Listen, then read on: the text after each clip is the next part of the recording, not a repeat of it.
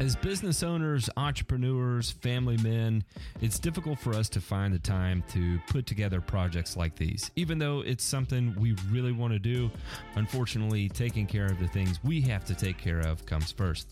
However, because of viewer support for people like you, we're able to continue doing this. Please consider joining our Patreon and supporting the Burn and Return podcast.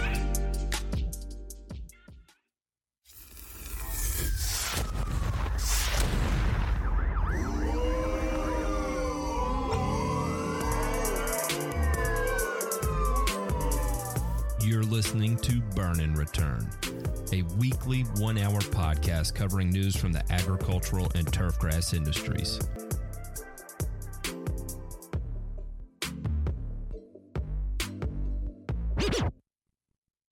What's going on, everybody? Welcome to another episode of Burn and Return. I'm going to be your host. My name is Matt. Sometimes I go by the Grass Factor, went on the old dude tube.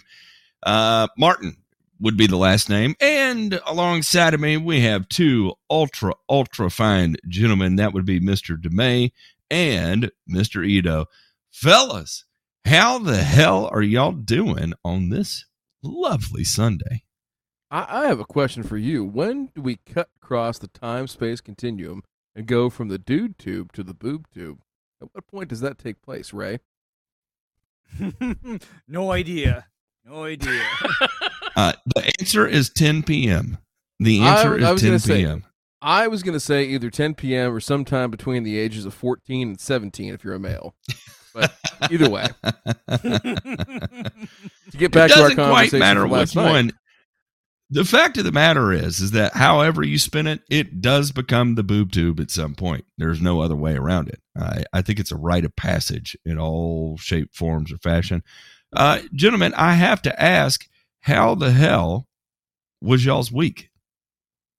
Oh, listen, I got a lot done. I can't speak for you all, uh, but I, I, I think that's why this is so fun to uh, record when we do. And if you want to participate in our live recordings, which we do on Sunday nights, these are held, you know, usually around 9 p.m. Eastern time on Sunday night, and uh, you can get in on that if you go to www.patreon forward slash burn return. Right? Look at that. Very, very affordable, folks. Very affordable no matter what tax income bracket you're in, right? What level you want to participate, it's a good time to get in and do this live because really, I think, Ray, this is our time to sort of cut loose from the week that was and get ready for the week that's coming up. Absolutely. And the big thing is, is that when we get to 69 patrons, uh, we're going to start yeah. hosting movie night, so I can become a uh, an integrated member of society, and I do not look forward to it. Uh, I have resided on my my space outside of the the planet for quite a while, and the thought of having to be introduced back into native society freaks me out. I'm not going to lie, but uh, you know, all good things must come to an end, and uh, you know, who knows? We'll see how it how it all plays out. But the fact of the matter is, is that we are going to uh, to reintegrate me back into society at the at when we reach 69 patrons, and uh, nice, gentlemen. Let's go ahead.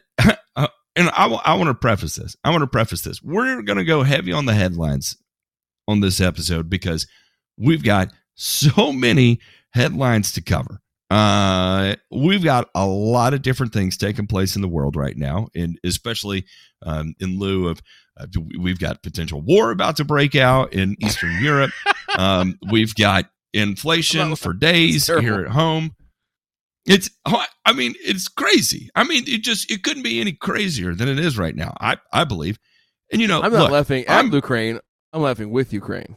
But go on. no here, here here's the thing is that a lot of times i feel like a, a lot of the stuff in media is spun up to get to get me wound up here's the thing is i'm flat out wound up i am wound up like a t- i'm so wound up right now i've lost my voice because i've been screaming about this all weekend every every moment i get to talk to my wife i'm screaming at her about about something related to the world Man. I'm just kidding. That is Oh, not true at all. The, the no. the last thing she and I talk about are uh, uh, geopolitical issues in the world. I promise. Uh, we've actually been screaming about the results of the Olympics because, uh, you know, never mind. Gentlemen, let's jump into this week's headlines. How about that? Yeah.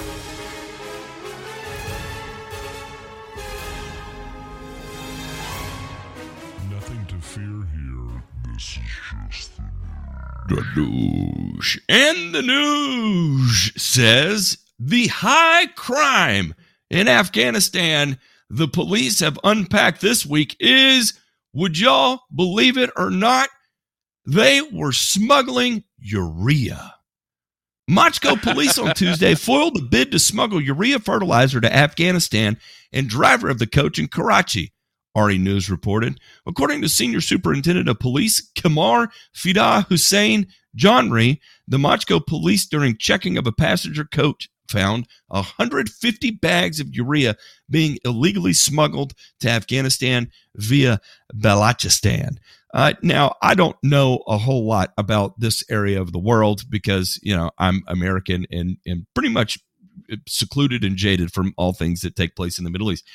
But let me tell you right now, when smuggling 150 bags of urea, so we're talking about three and a half pallets, uh, m- makes the news, that tells me whatever's going on over there ain't freaking good.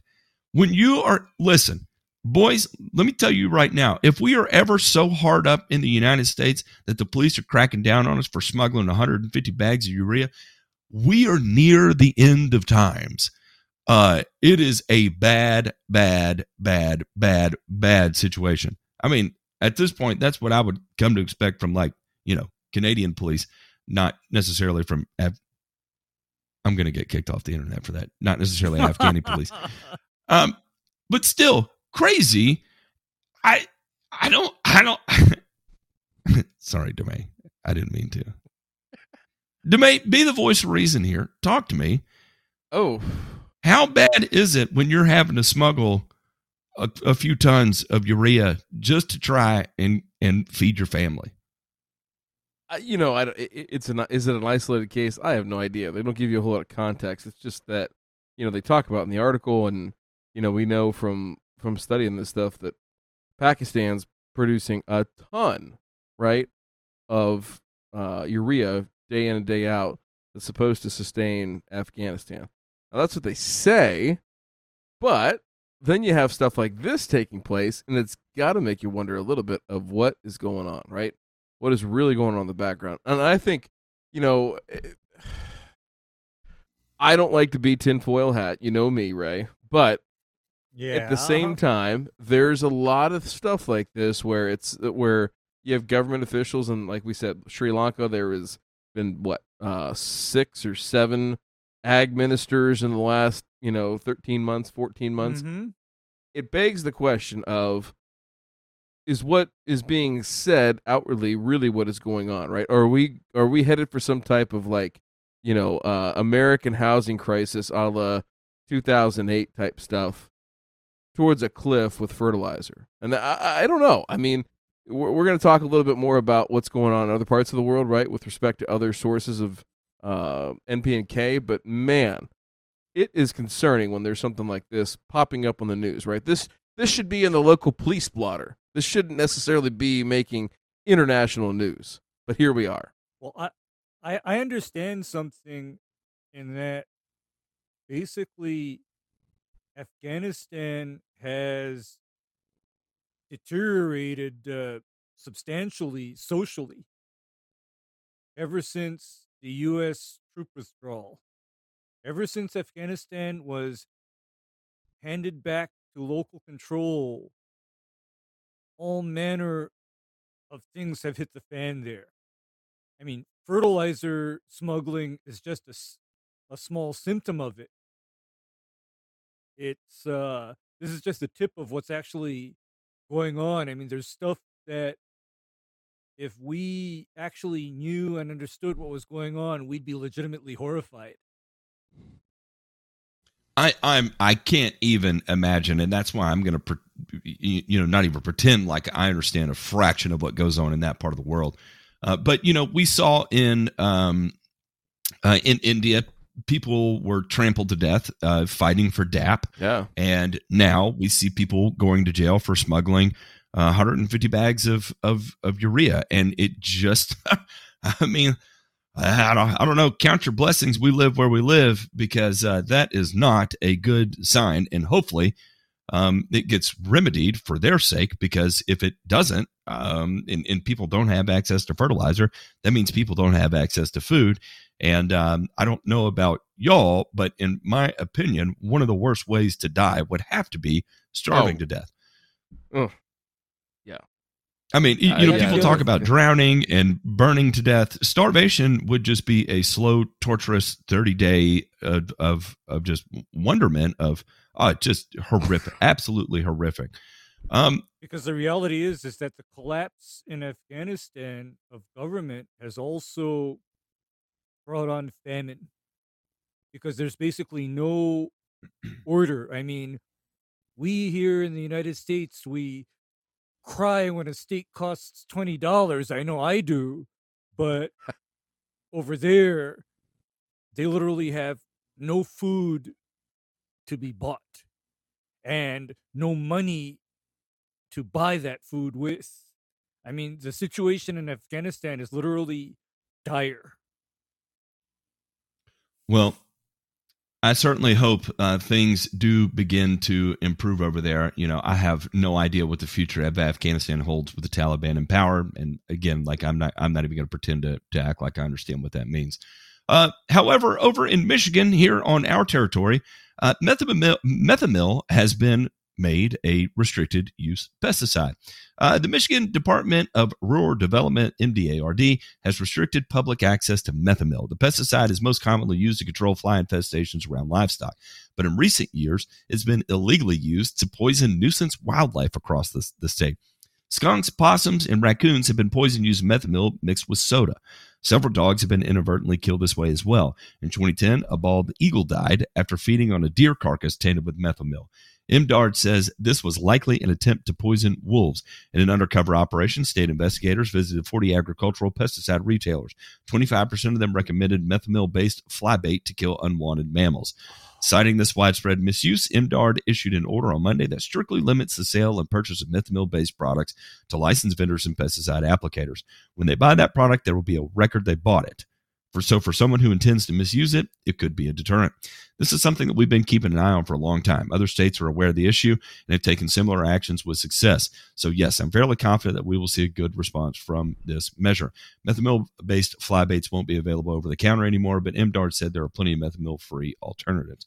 Um, not not surprised to see this here. Uh, is another carbaryl uh, carbamate derivative, Yep. uh, like in the same vein of uh, of of Sevin that we used to see. And um, you know, look, it's hard for me to argue against making something restricted use when they send in investigators to forty agricultural pesticide retailers, and of the forty.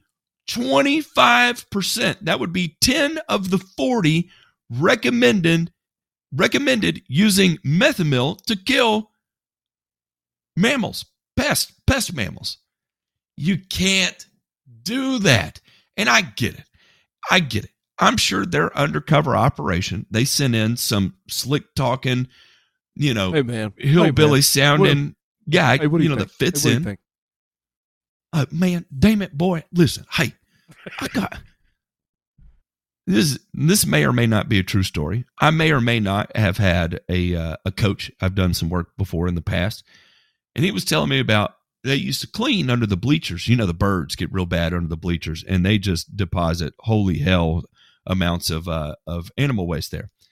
And it was recommended to him um, to mix, mix up a batch of grape Kool Aid with something else in it. And uh, and he said this is way back in the day, like you know he was out there stirring it with his hand to, to get it mixed up and stuff. Um, Oh man, the next uh-huh. day he came into school and there were pigeons all over the entire campus that were dead. I mean, just thousands and thousands and thousands of pigeons all over campus. And he was freaking out. He did not know what to do. And so he scrambled picking up all these birds, getting them out of everybody's sight because they were just everywhere, right? And it was another one of those things where he asked somebody, Hey, what do I do about this situation? I'm like, Oh, you know, well, you go mix up a little bit of this and a little bit of that, and you stir it up and whatever grape Kool Aid, pigeons or whatever, I don't know. But it, you know, left an absolute onslaught of, of dead animals in the way. And that shit can't go on anymore. Like we've we've grown up beyond that. And if that means something has to be made restricted use to, to inhibit that or slow that, it's our own fault. We're shooting ourselves in the foot there, and it's hard at that point to go point at regulators and be like, you're doing this unfairly. No, that's pretty damn fair. When 25% of retailers are recommending you use this in an illegal fashion. And in an illegal Am I out of line on this? inhu- no, and in in inhumane fashion because you know this Matt hits home to me because since the 1980s, paraquat in Hawaii has been under that kind of restriction. And the reason why paraquat has been under that kind of restriction is specifically because in the state of Hawaii, a lot of disgusting individuals see it fit to misuse paraquat to poison animals. So I get it. Okay, I get it. And I have been following the story regarding Nesamil based fly baits for decades now because I've heard the horrible story of mixing that fly bait product with a soda, leaving it out, the raccoons, the skunks, whatever get into it, or else you put that fly bait on top of some meat and then you leave it out for the wolves. Jeez. And no, I mean that that is just horrible. But because here's the other thing about doing this now. Whatever other animal eats, that dead animal is subject to poisoning based on the mesamil residue present in that first animal's carcass. And that's how how the bald eagle died is the the poor bald eagle probably ate something that was poisoned with fly bait and there was enough mesamil in that carcass to drop the bald eagle and oh by the way this is the approximate ld50 on mesamil it is i believe 10 to 15 milligrams per kilogram for most animals. Yeah mesamil is uh nasty stuff. Th- i- i- it is nasty stuff uh i know it as an insecticide for cotton fields and citrus orchards as well but mesamil is not funny i mean mesamil will kill you Well, Here's my thing: is we there's a couple issues going on here. Is you know not only are people misusing it, but listen, we see this time and time again in our industry, and I'm I'll, I'll go out on this limb. I'll, I'll I'll die on this hill. Is that Mhm. the providers for some of the uh, products that we use, right, give piss poor advice, borderline illegal, Mhm. if not illegal advice. And that happens way too frequently. Now, in this case, it's obviously impacting the people that are using it. Mhm. And that's something that's it's just sad. Even my daughter disagrees. She thinks it's BS, man. I get it. well, Yeah. I- I, I, I get that, it. That, I mean- that's a piece of that makes me upset. That part of of just No, getting that- bad advice, regardless of Or whether you're pro or not. Yeah, you see, I would like to think that sellers of these products would have a measure of ethics and integrity and not advise or promote misuse of the product, especially in a manner that has such widespread effects. I mean, for goodness sakes, we are talking about using this product in a way that harms endangered species, for example. I mean, literally, I mean, b- bald eagles, the last time I checked, uh, they're a protected and endangered species. So you allow somebody or you promote somebody utilizing that product to beat animals and bald eagles end up dead never mind other you know apex predators i mean that that's a problem i mean that is, that is a huge problem and uh my goodness all i'm going to say about this to close is stuff like this is why we cannot have nice things You're absolutely right. Uh, speaking of not having nice things, the drought in the western United States could last until 2030, according to the National Geographic here. A searing heat wave in June 2021 made dry conditions across much of the West even worse. The heat and ongoing drought stressed rivers like the Colorado, making it harder to keep hydropowers, uh, hydropower plants running smoothly. Uh, a little later in the article here says soil moisture is at historic lows. For millennia, the most certain climate truth of the U.S. West has been that conditions change. A pulse of wet months or years will turn mountainsides and valleys lush green. Then, just as certainly as a dry stretch will parch the green to brown. But understanding what controls variability in this relationship to climate change is critically important to everyone living in the region's boom bust water cycle. Um, Williams and his colleagues wanted to understand how intense current drought that has been compared to past events through the Southwest from northern Mexico up to Idaho. In 2020, they published a study that examined 1,200 years of regional drought as recorded by the growth pattern of trees. And it goes through and it kind of shows the chart and all this fun stuff and says, you know, we are in a uh, a pretty big mega drought, but however, there have been other mega droughts in the past. Uh, the most intense one on record from 1575 to 1593. Uh, however, what we see is 2020 and 2021, we're also seeing record breaking heat and even drier weather. So, not a good situation going on there. Um, of course, you know this gets parlayed into the the talk of climate change. It has supercharged uh, the extreme drought, and then finally, when will the drought end? And basically, it's summarized as I don't know. who knows? Maybe we'll recover in a couple years. Maybe we won't. And if we don't, uh, if we do, when is the next one going to be? And is it going to be even worse uh, because of traditionally uh, of uh, or observed warming temperatures? It's something to keep an eye on. Um, again, I don't know enough about this space to speak on it with any sort of intelligence or inside information. But what I can say is that for sure, uh, the drought that is going on out west right now is record breaking, and it is uh, it's it's Ken.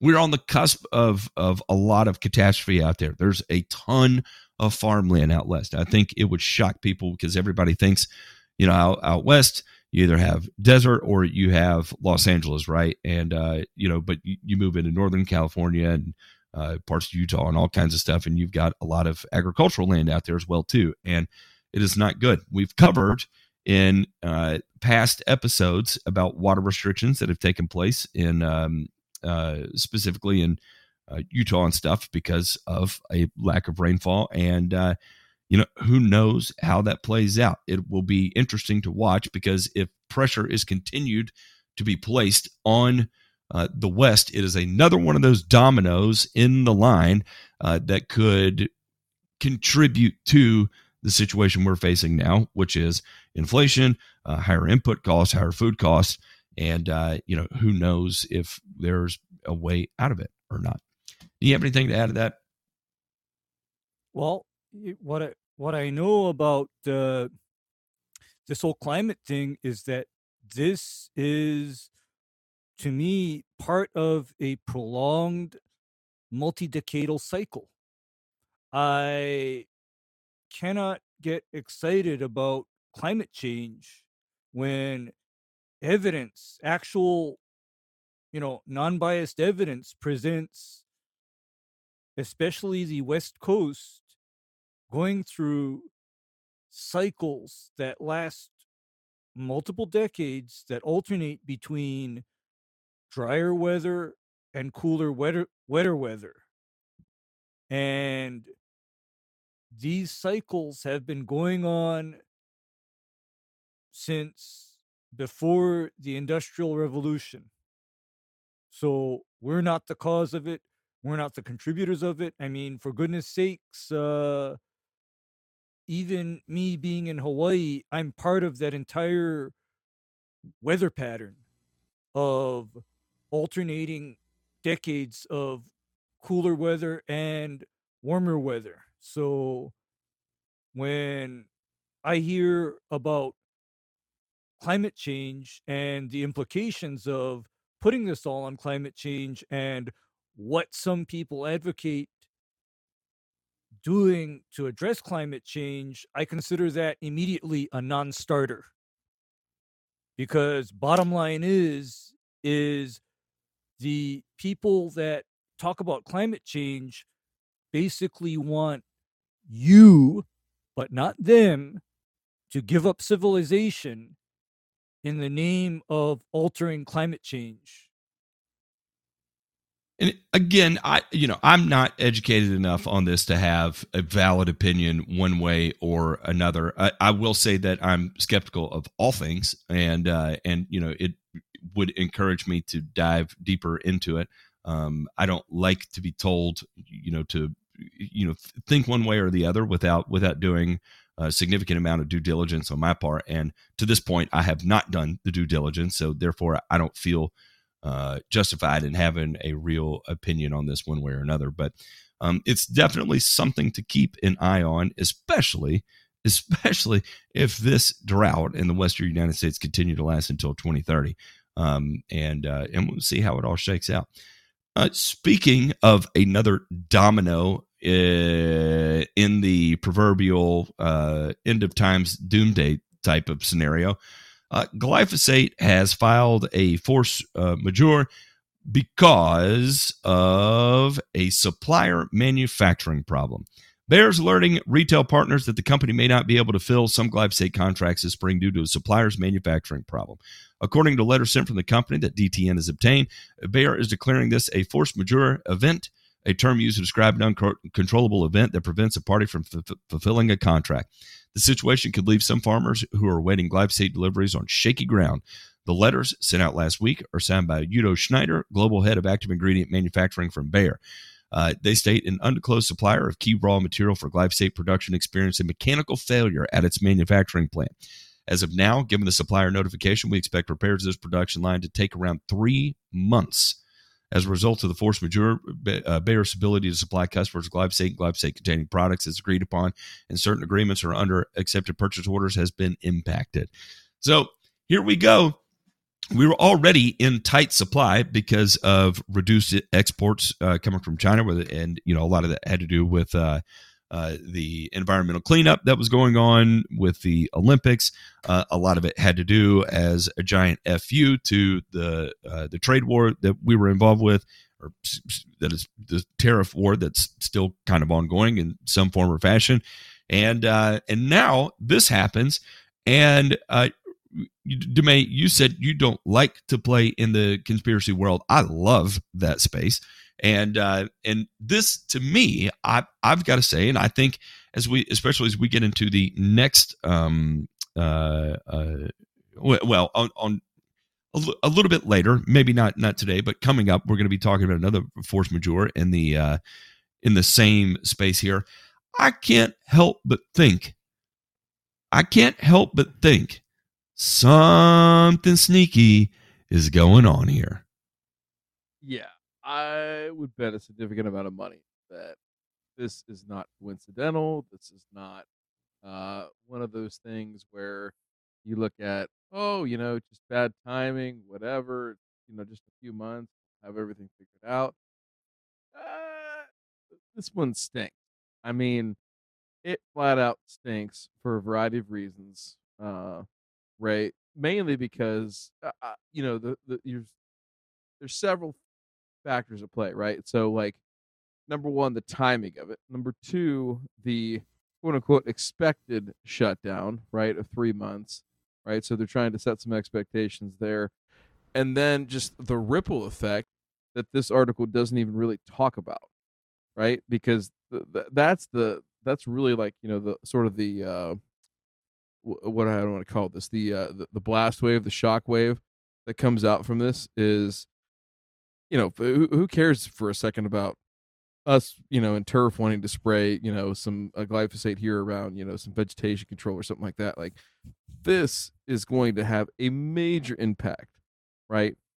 As it's starting to be felt in agriculture, and especially in the northern hemisphere, where we're going to need this stuff, you know, from an agricultural production standpoint in the next six months. I don't know. What do you think? Well, what I think is, uh, yeah, this is uh, a case of suspicious timing indeed. And I, I keep on hearing this quote that and applying it to various situations. And I'm just like, Matt, because the quote that keeps on replaying in my head is never let a crisis go to waste. Okay. I, I keep on hearing that. And uh, for me, that quote just diminishes my faith in mankind tremendously. Because you know what the the bottom line of that quote is? People suck. People just suck. They're dirtbags. They're they're all trash. Well, and, and what you know, here's the thing. I think that if there's anything that this whole episode in history has taught us, right, is that there's always been a sort of safe, right, in place that would say that, well, hey, well, well, we couldn't do that, right? We we we, we better Mhm. not do that. We better not let that happen, and we'll do everything that we can.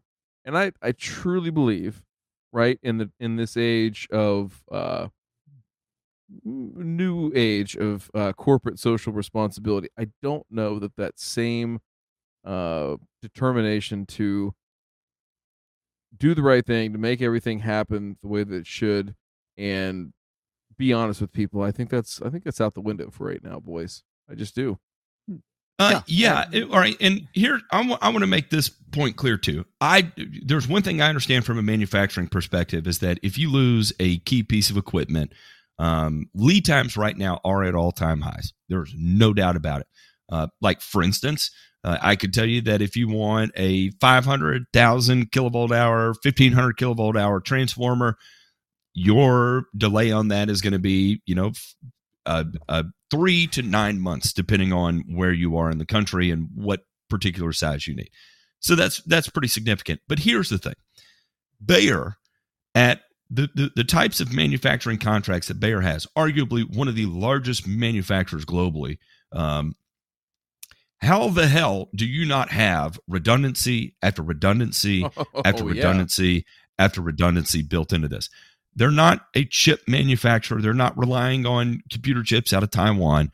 Um, you know, like like which ground to a halt uh, car production, right? But e- even even then, you still found ways for that to get. You know, like a lot of Japanese automobiles were continuing to roll on. Why? Because there's a lot of redundancy in there, and there's a there's a way to be able to recycle a lot of those in certain scenarios and capacities, right? However, here in this particular instance, we've got a three month shutdown. And they they talk a little bit about this here that um, our suppliers on track to restore production. We've sourced additional materials and made other mitigation efforts to help best the situation. However, we're shut down for three months. We expect to still be back on pace by the end of the year, but when it's most critical for us to need it, we're going to be behind for three months. So they're going to ramp up production supposedly by the end of the year, so they'll be good for next year. However, for this year, it's all foobarred. It stinks to holy hell. Um, and I, I- just find it incredibly convenient, incredibly convenient that someone of this size could fall on this type of scenario. And people are going to point the picture and say, well, Bayer's an evil company. I don't know if this is in Bayer's hand because how much actual manufacturing does Bayer do? Very little. All of this is contracted out to other countries, right? So you're going to have manufacturing take place in India. You're going to have manufacturing take place in China. The overwhelming majority of actual active ingredient manufacturing for Bayer uh, and, and by overwhelming majority, I mean like 99% of it is going to take place in China. Formulation and bottling is going to take place at point of sale, right? So it's being sold in the United States, it's being formulated with in can surfactants, sh- shelf stability agents, whatever takes place in the United States, bottled here, sold here, right? However, when they're actually doing your glycine and, and phosphate reactions, whatever, to produce the actual glyphosate molecule, a lot of that is taking place actually in in China. So is this out of control? Is this out of Bayer's control for this to happen? There's a very real possibility that that is happening. And the fact in the history that has already kind of uh, uh, played out to this point with with China and, and their stance on anything related to the U.S. agrochemical space. Again, shortages on uh, anything that ends in a glufosinate, uh, uh glyphosate, simazine, atrazine, prodiamine, already in short supply, and basically China saying, "Yeah, go f yourself. Uh, we're we're we're going to give you what we give you, and, and you know you'll have to bend over and take it." Um, Bayer may also be a victim of this as well and uh, and I don't want to paint you know Bayer or Monsanto as some sort of like beacon of uh, uh, uh, you know some upstanding high quality just top of the line corporate structure or whatever like we should all ad- admire them and strive to be like them in our personal lives. I'm not saying that at all. Um it like at, at all. I'm no more of a fan of of you know what they do to the marketplace than anybody else is. But we do rely on glyphosate. It does serve a very real purpose in maintaining uh, the livelihoods of of Americans and, and, and humans around the world. More importantly, humans around the world, and limiting supply of glyphosate by whoever's manufacturing the active ingredient is causing real harm to humans around the world. Uh, should it cause a major disruption in food supply, gentlemen? We have a new sponsor this week. And I had I, look, look, LTK Trucking and Freight, our very own Telly Coleman here. LTK Trucking and Freight. Uh, I want to give uh, a real world example of what what happened to me. Uh, I don't think I've been too quiet about it, but we had to listen. For years, we've been trying to move the business to Tennessee. We finally moved the business to Tennessee, and it turned into a disaster. Um, but we we got all the fine details worked out, and we needed in a pinch a lot of material moved. Like we needed 14 tractor trailer loads of material moved quick like. And wow. I called Telly. I was like, Telly, man, I need, I'm in a pinch. I need some help. And he's like, dude, this is no big deal. I worked with him. I worked with his wife. Incredibly professional, unbelievable pricing. And you know what? In three days, we got those 14 tractor trailer loads moved in three days. 14 tractor trailer loads of material moved. Unbelievable experience. If anybody out there is in need of trucking or freight moving from point A to B, um, whether it's on the road or lo- local stuff to Tennessee, dude, I'm telling you right now, LTK Trucking and Freight, 844 616 4460. Telly, thank you for everything you do for the show. And uh, thank you for uh, helping me out with, uh, with my business. Also, the patrons, thank you for all you do and allowing us to continue to uh, come up here and act a fool like we do. Um, you know, for the cost of an airport beer, you can check it out. We've got multiple tiers here. If you can afford it, feel free to chip in. If you can't, don't worry about it. We're not going to be mad at you. It's just an an option for people that want to do more, want more private access, uh, want access to to merch that will never see the light of day, uh, like our Ray and the Lawn Lizard shirts, which, by the way, we're just absolutely stunning and fantastic. Um, or the next one coming up with the with the death van. You know what I'm saying? If you if you're into that kind of thing, if you want more, check it out. Patreon.com forward slash burn and return. Gentlemen, let's check out this week's burns.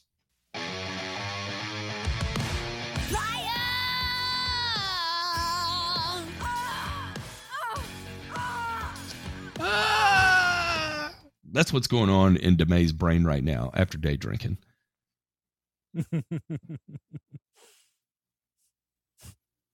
ooh, ooh, I felt that.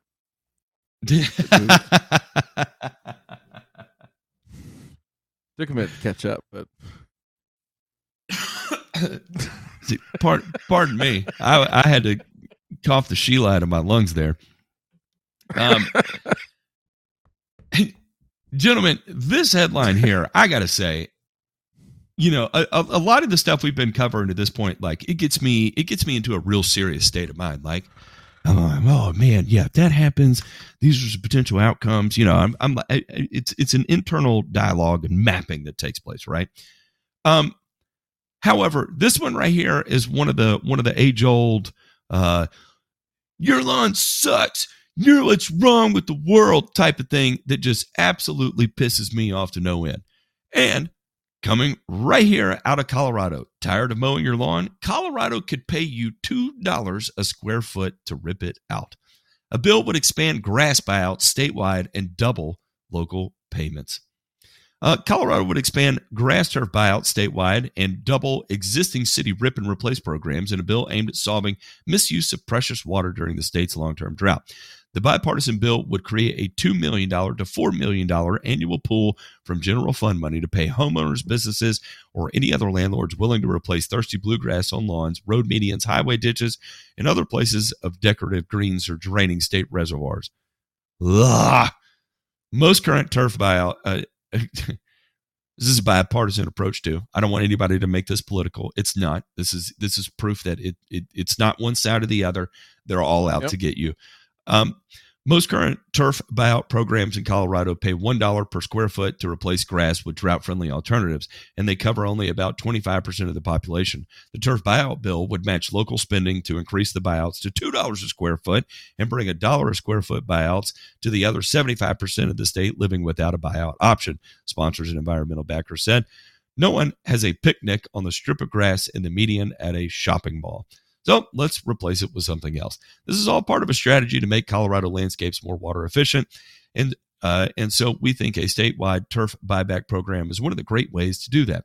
There's a growing recognition that we have to reduce the amount of irrigated turf we have, and growing recognition that while some turf is uh, definitely beneficial, parks, sport fields, and parts of, of, people's yards, we all know that a lot of turf doesn't get used. Um, so anyway, we'll go through that. And yes, no doubt about it. There are areas where certain areas where it doesn't make sense to install irrigated turf, but to pretend to pretend like plants are in, uh, in when, someone explained this to me, and this is what what wasn't really covered here. When they're talking about a rip and replace, what are you replacing it with? Are you replacing it with landscape rocks, riprap, um, uh, artificial turf, or are you replacing it with like little blue stem? Or some other native grass, uh, buffalo grass. I don't know. What is being what is being put in in place of? I'm gonna have to find out. Bluegrass, a, as they cite yeah. here. Yeah, that, that's a good question because uh, I personally am a fan of only having turf grass in places where it's going to serve a, a, utility function and it's not going to become a maintenance nightmare. So, you know, I I can kind of see where Colorado's going with this because by the way, yesterday morning, Matt, I had a real pisser offer. I had a total pisser offer. What happened? I was trying to trim an edge, an area of grass that was literally right next to a storm drain. And I'm thinking, I don't even want the grass clippings to go down this storm drain. So why the fuck do I have a lawn next to a storm drain? Why? It's a good.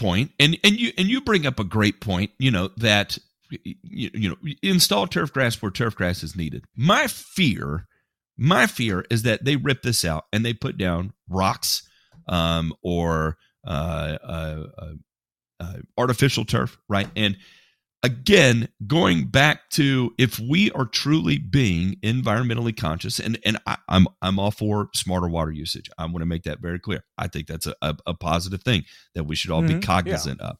Um, however However, if we're installing a bunch of non growing, non photosynthesizing, uh, uh, inanimate things in its place, we are causing more harm to the environment by doing that.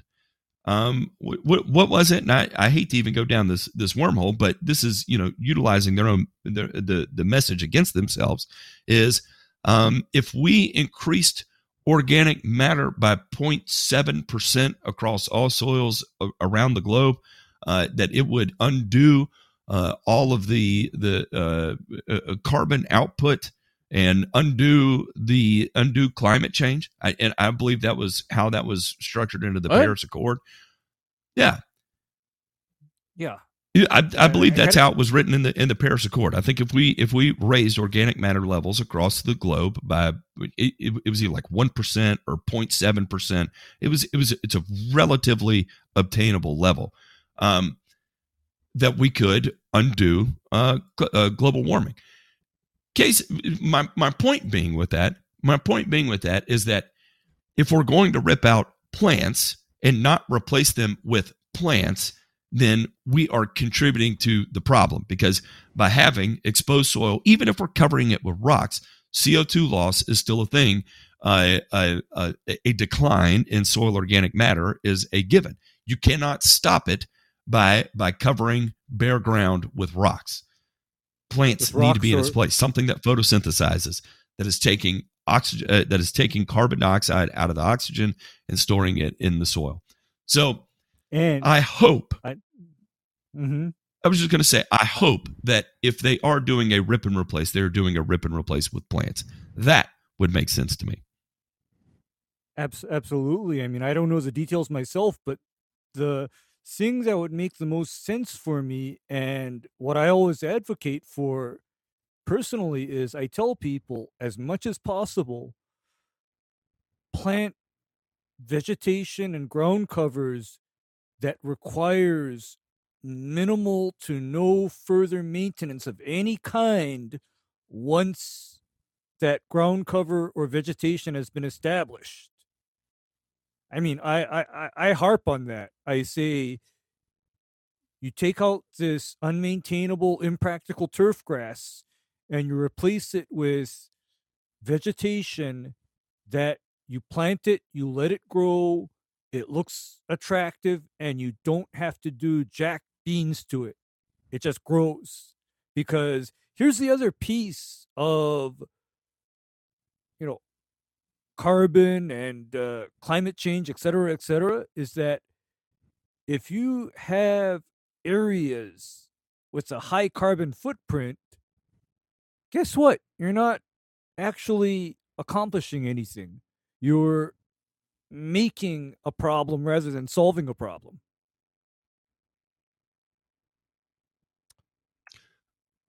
I was going to see if um, I could find specifically the quote. I, I cannot, but if you if you with with enough time, I can go through this and, and find it. Did you find it, Demay? I didn't find the quote. I, I I mean they are using other other plant materials, right? So other xeriscape like low water type materials for the most part is what they're what mm-hmm. what they're recommending. So I mean, uh, I think in this case it, it can be of benefit, but I think identifying what those areas are and are not. And I'm glad they called out parks and sports fields and things like that because, yeah, like there is a, you can't just get rid of all of it, right? And I think this just goes back to, you know, we need to have better design in all these spaces, right? Do we need to have, uh, you know, beautiful lawn, tr- er, you know, uh, tree lawns and things like that at the uh, the local Safeway? Eh, probably not.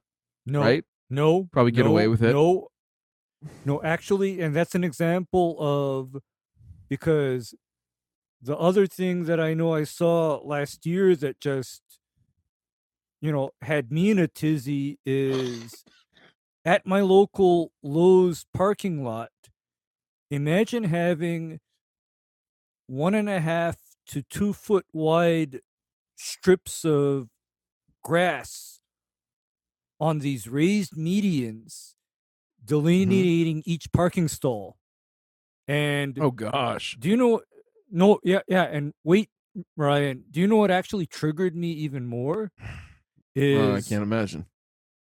This these grass areas are literally raised above grade so if there's any water all the water will run off. And I had seen that uh, all of these grass strips were just fertilized by the maintenance contractor because I essentially saw Oh. about about five pounds per thousand square foot of granule all on top of there so that it's just waiting for the next time for it to rain so all that nitrogen and phosphorus can run off into the waterways. Never mind that the poor the poor son of a bitches that have to string trim every square inch of that every week. Okay, so the only thing I'm going to say here, real quick, before we wrap this part up, is just this is the kind of stuff where there is, this is the stuff that grinds my gears, right? Mm-hmm. Matt Martin, right? You know, this is the stuff where there is a supreme disconnect between the intended use, right, of these particular plants and these situations and these designs, and then it gets all fouled up when somebody tries to take over maintenance of it, whether it be a professional, whether it be a homeowner or otherwise, right? The the, the left hand's not talking to the right hand, and this that's right. You look at it right there. Mm. My God. Uh, but on, but honestly, that is the part where, okay, just because we do this, right? Just because we get the two dollars a square foot, we put this stuff in. If we don't manage and maintain it right, are we better off, right? If we have piss poor growing plants out there in these spaces, and they're not rooting in deeply, and they're not uh, filtering uh, nutrients and other contaminants that come through the soil. Like, uh, are we are we realizing the same benefit? All I'm saying is, it's just that, that there's checking the box is the thing that pisses me off. That people think that anything that we do in horticulture or agriculture is just checking the box and that makes it fine. It's a living, breathing thing. It needs to be managed. It needs to be taken care of. And if it's the you know a, a piss poor choice for the space, you can never manage and maintain it right. And conversely, if it's the best thing for the space and you don't manage and maintain it right, it doesn't mean a goddamn thing. So right. That- that's okay. That that's all I got to say on that. So But the Let's talk about landscape other- architect, the don't landscape start. architect installed all these crepe myrtles and, and mounted them with with four tons of, of smooth river rock for everyone You in lieu of You mulch. stop. We're going to do four tons of river Stop. rock because it's highly effective.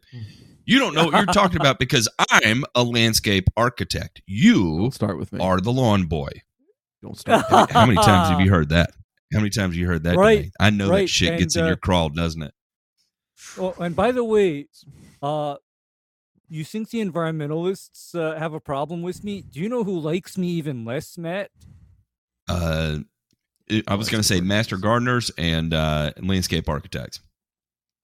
Yes, correct, sir. Correct. Uh, landscape architects uh, despise me because uh, I then proceed to give each and every one of them uh, the royal ass chewing for doing what I call the misuse of turf grass.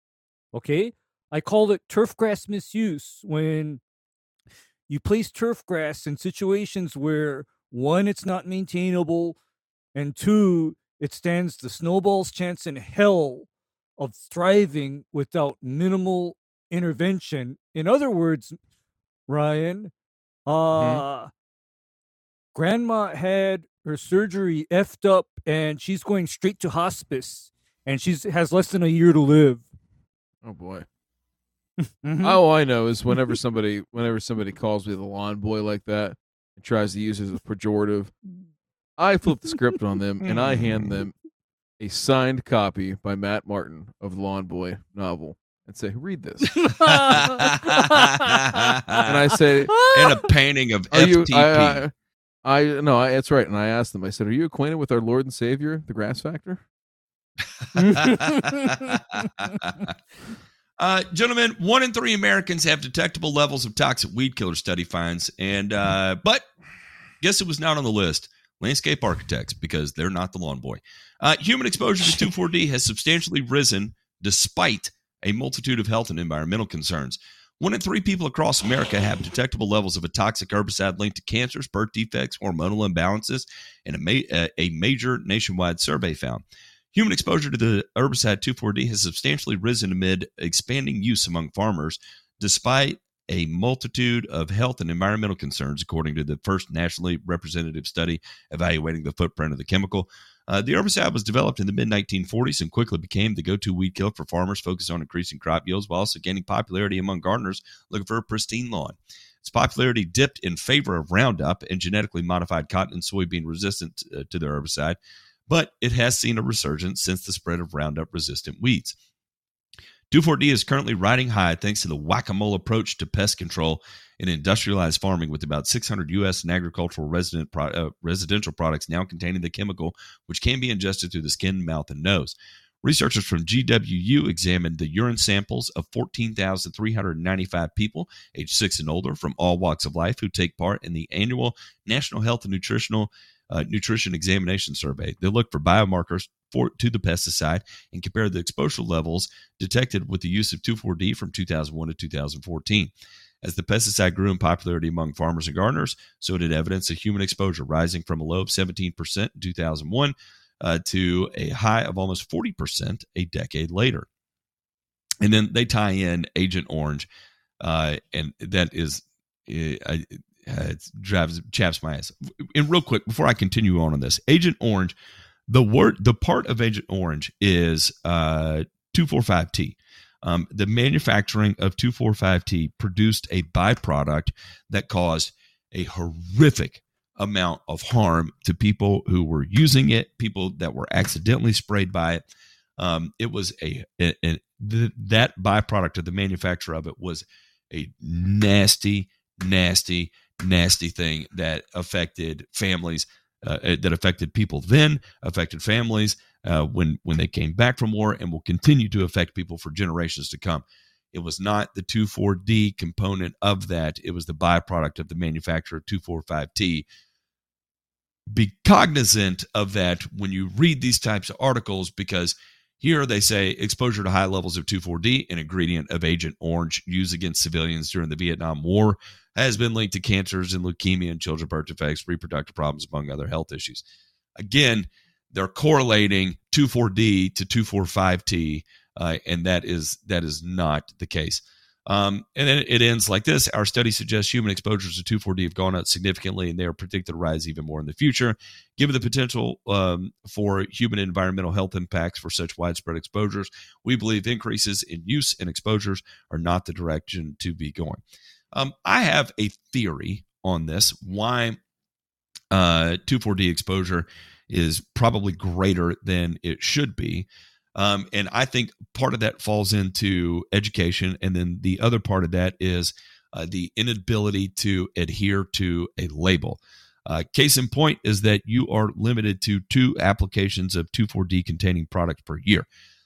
My question is, is how widespread is that known throughout the industry, whether that be agriculture or uh, lawn care?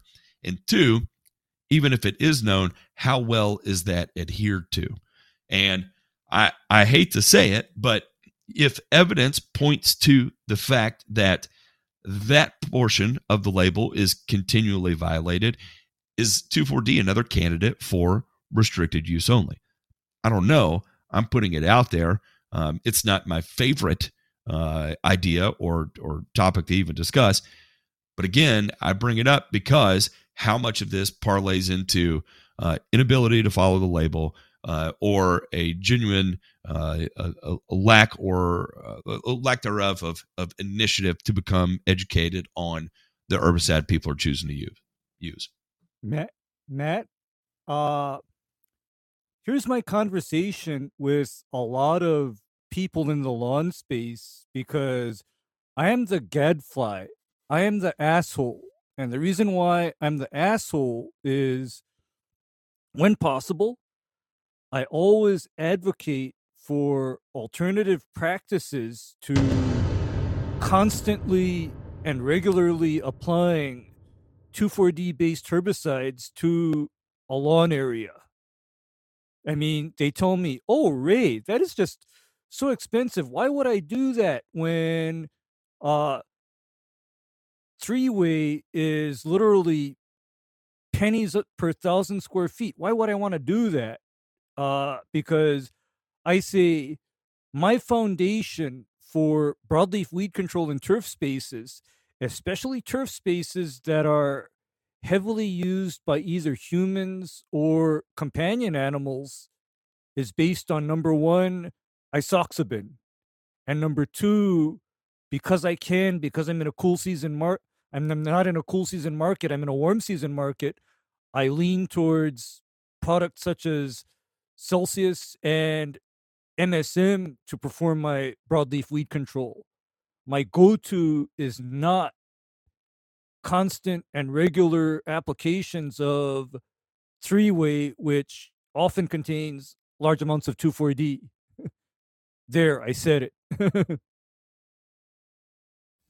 And here's what one thing from the study, and I haven't gone through this with a fine tooth comb, um, is not necessarily the uh, urinary concentrations are increasing.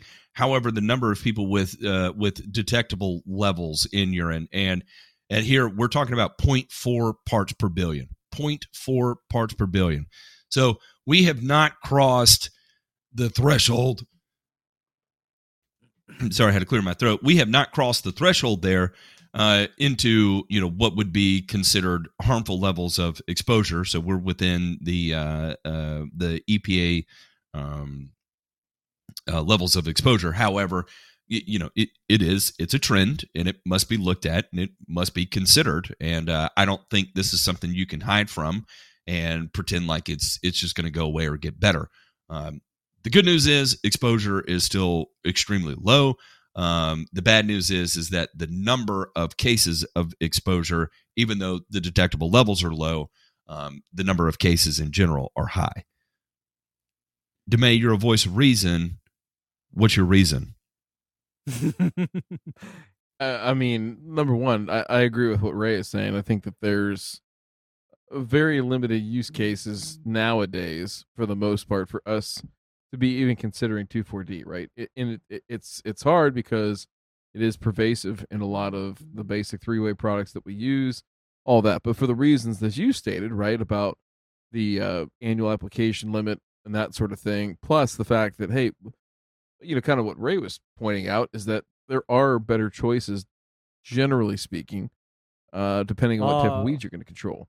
Ryan, Yeah, and for the lawn operators in the cool season market, my God, those guys have some awesome choices because mm-hmm. what what do I always lean into for the cool season guys? I say, if you got broadleaf weeds emerged, you can unleash triclopyr on them. You can use fluroxypyr on them. Uh, Mm-hmm. you know, you can do that kind of stuff. And the thing is, is that triclopyr and fluroxypyr are literally considered reduced risk. The the EPA, for example, does not track fluroxypyr or triclopyr levels in people's urine or blood because they do not consider it on the same level of human health hazard as say 2,4-D. And on top of that, for a lot of weeds, especially in the cool season areas, those weeds happen to be more susceptible to the alternative products versus 2,4-D because here's what I know about 2,4-D. It was a breakthrough product when it was first introduced to the market in 1945. Mm-hmm. It was good at its time. However, I don't consider 2,4-D to be like the ultimate answer to where, you know, you just got to have that 2,4-D. I mean, the only thing that is in 2,4-D's favor right now is its cost per acre. That's the only thing that puts it in, you know, in a favorable light. Otherwise, like for myself, I know that, for example, in a cool season market, triclopyr, uh, and a couple of the newer chemistries that are coming into the market can do a lot of what 2,4-D, you know, has been promoted to do. and it does it, I guess, without the same issues and baggage because like I've told all the listeners and anybody that asks me is I think very hard, for example, about making a 2,4-D application to a lawn that is the home of a comp- of a companion animal. Like if my customer tells me, "Oh, uh, my dog and my cat, uh, they kind of live in the backyard," I really resync my weed control program, for example. and I think that's all. You know, if if this highlights anything for folks in our industry, is that again, just just think about a little bit of how you're choosing the products that are going into your programs and the why. Like, you know, I uh I can't sit up here and explain the why. I'm not qualified to do that. There's only one person that is, but uh I And think it it's ain't something us. that we all. No, It ain't us. there's a- yeah. there's a YouTube channel though for it. You just type it in. How do we how do we find that?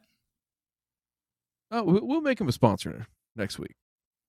Yeah, Yeah, there we yeah, should. well, there we go. We should. Yeah. or, or or we're gonna get him on the show, Matt. We're gonna get it. Oh, get him on the show, yeah. and There we go. and and, There we and, go. and That that way he can he can, yeah, and that way he can educate all of us as to the the why.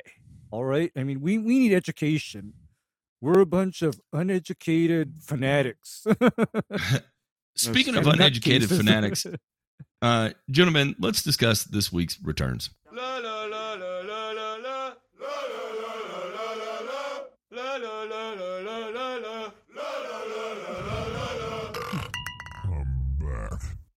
That was me this morning when I woke up. Actually, Oof. um, my my the octave I'm speaking on right now was the same one as that slowed down. I'm back, which actually is my voice, but it is slowed down and and pitched down. Uh, interesting how that how that works. Uh, we've got one because there's just no time for good news in this space, and it is the U.S. robotic lawnmower market to reach seven hundred four point five five million dollars by 2027. Smart robotic lawnmowers to grow at the highest CAC, uh, CAGR during the period. Uh, the U.S. robotic lawnmowers market is expected to reach 1,140.9 thousand units, uh, which would be over a million units by 2027. That is pretty impressive, and uh, there's there's a lot that's kind of highlighted here that we could go through, but I'm I'm not. Uh, it does appear to be that Husqvarna is leading the way. Um, mean Green Products continues to kind of show up, and I believe they're the ones that sold X number of units already, but uh, I'm not sure how many of their units I've actually seen out in the field. But you do regularly see Husqvarna. There's no doubt about it, and uh, Husqvarna is is uh, uh, certainly seems to be the the pioneer in this space. That being said, why is is this return? Because uh, again, I think this you know parlays into uh, hopefully less less incidents and accidents while out, out in the world, right? Um, you know, we saw where uh, who who was it? Uh, it- there was a young boy, uh, a lawnmower had hit Yeah. a piece of rebar and sent it flying, and, it, and it went right into the kid's skull. You know, and you, you know is you, I mean, you, you want to talk about like where you could get into a, a wormhole of wormholes. It's you know trying to measure the uh, carbon impact or environmental impact of mining, you know, metals to to produce these batteries and all this fun stuff. I'm not even going to go at it from the environmental uh, aspect. I'm I'll strictly stay in the lane of safety from a safety perspective. Um, in theory and so far in practice, it does seem to be that you're less likely to run into uh, a, a significant incident by having these roam around the neighborhood rather than uh, you know a, a a guy on a you know 60 horsepower diesel lawnmower that's capable of launching a piece of, of rebar 100 yards at you know 500 feet per second. So i don't know. I thought i'd throw that out there. Listen, I I think these things, and I know Ray might disagree, but I believe that there is an extremely promising future with these. Right, the work that's been done so far shows that the quality uh, of, of turf mm-hmm, that are mm-hmm. taken care of by these machines is uh, is appreciably better, right? The data is bearing that out, and I think you know obviously there's some hurdles to overcome from a practicality standpoint in certain situations, but there's already a lot of places and spaces that you could turn these things loose, and they could just take care of things for you. So I think it's good that it's expanding. I think the the big thing uh, for us as an industry is to realize this and not be, uh, you know, don't end up like the the goddamn uh, blockbuster video uh, and just say, "Oh, this is never gonna do anything." It's not that.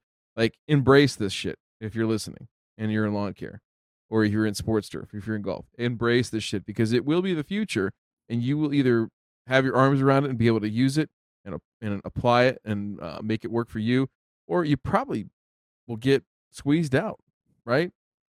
Ray, what do you think? I know I know you have a strong take on this. No, here's my take on it is if in fact we're going in this direction, then we as the industry then will need to start promoting grasses that are ideally maintained by this type of mower. Because, for example, here's the report that I got from the field in real life. Robotic mowers are a big lose on zoysia grass. They just don't do well. Conversely, I know that for high cut Bermuda and St. Augustine, for example, a robotic mower can work.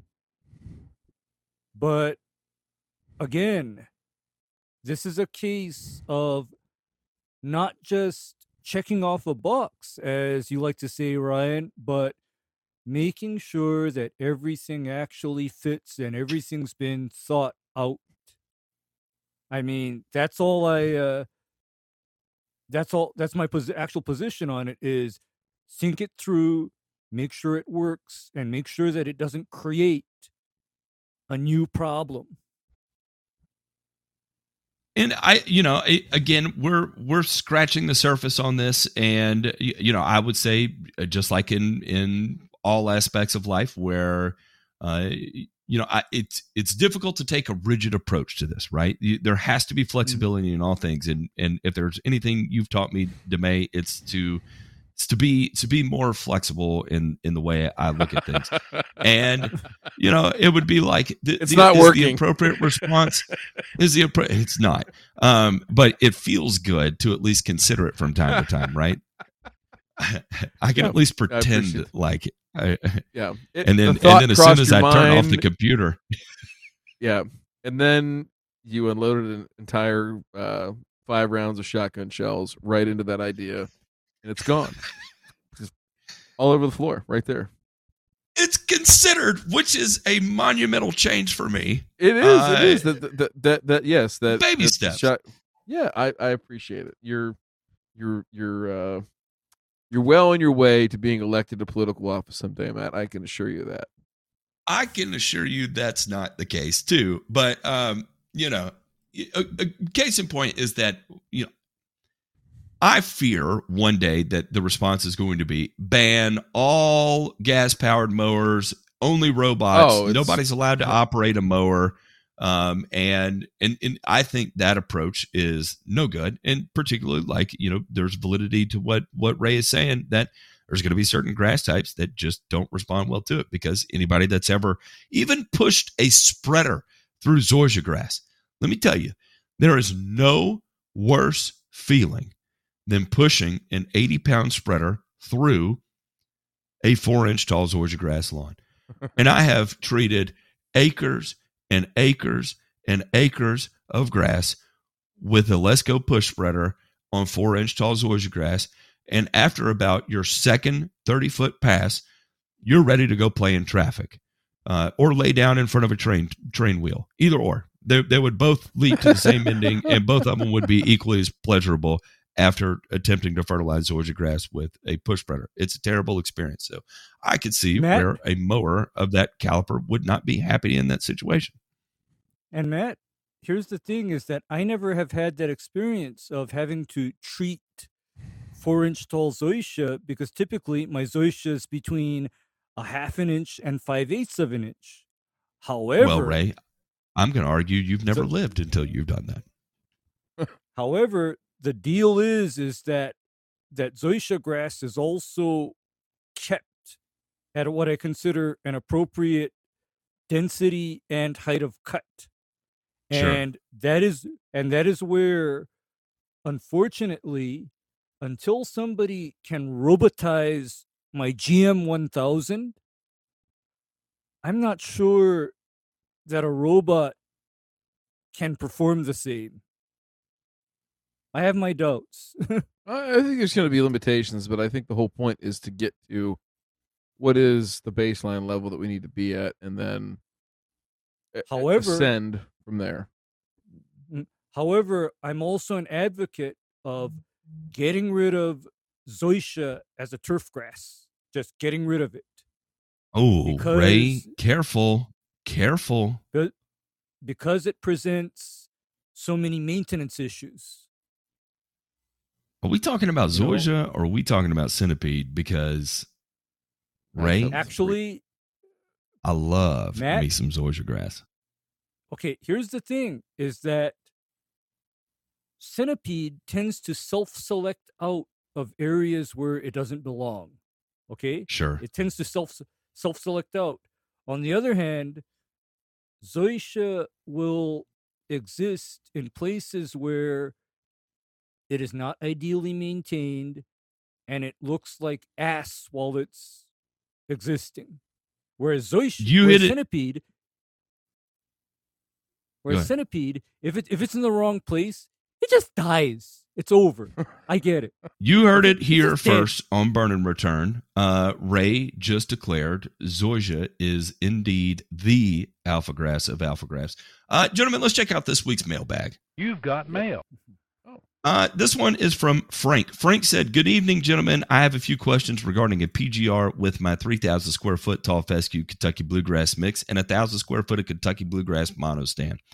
I'm going to try Anuew this spring. Do you have any advice for a first time user outside of what's on the label?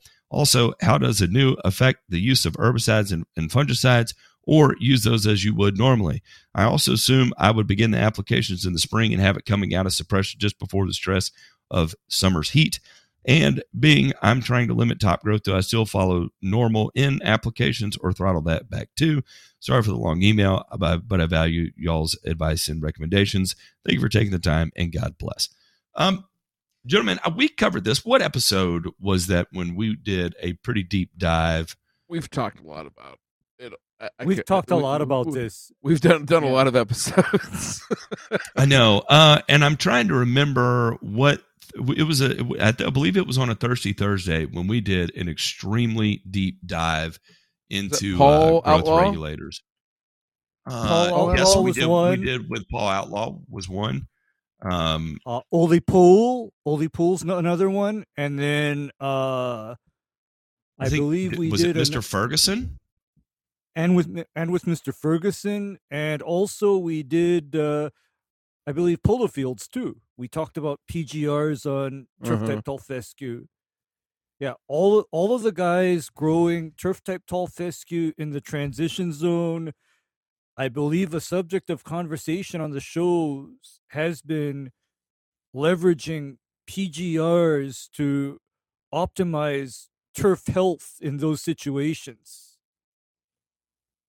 So, uh, Frank, I would refer you back to that because we have done incredibly deep dives on this, way more than we can get into in just answering this question here. Um, and I would probably start with the Paul Outlaw episode because I think that is pr- probably one of the ones where we went the deepest on it, just because um, you know Paul. I would say Paul arguably has more experience on with Anuew on cool season grass than a lot of people do. So, uh, be sure to check that out, gentlemen. It has been real.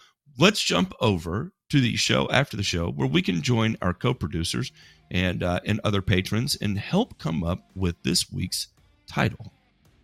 Love you all. We'll catch y'all on the flip side.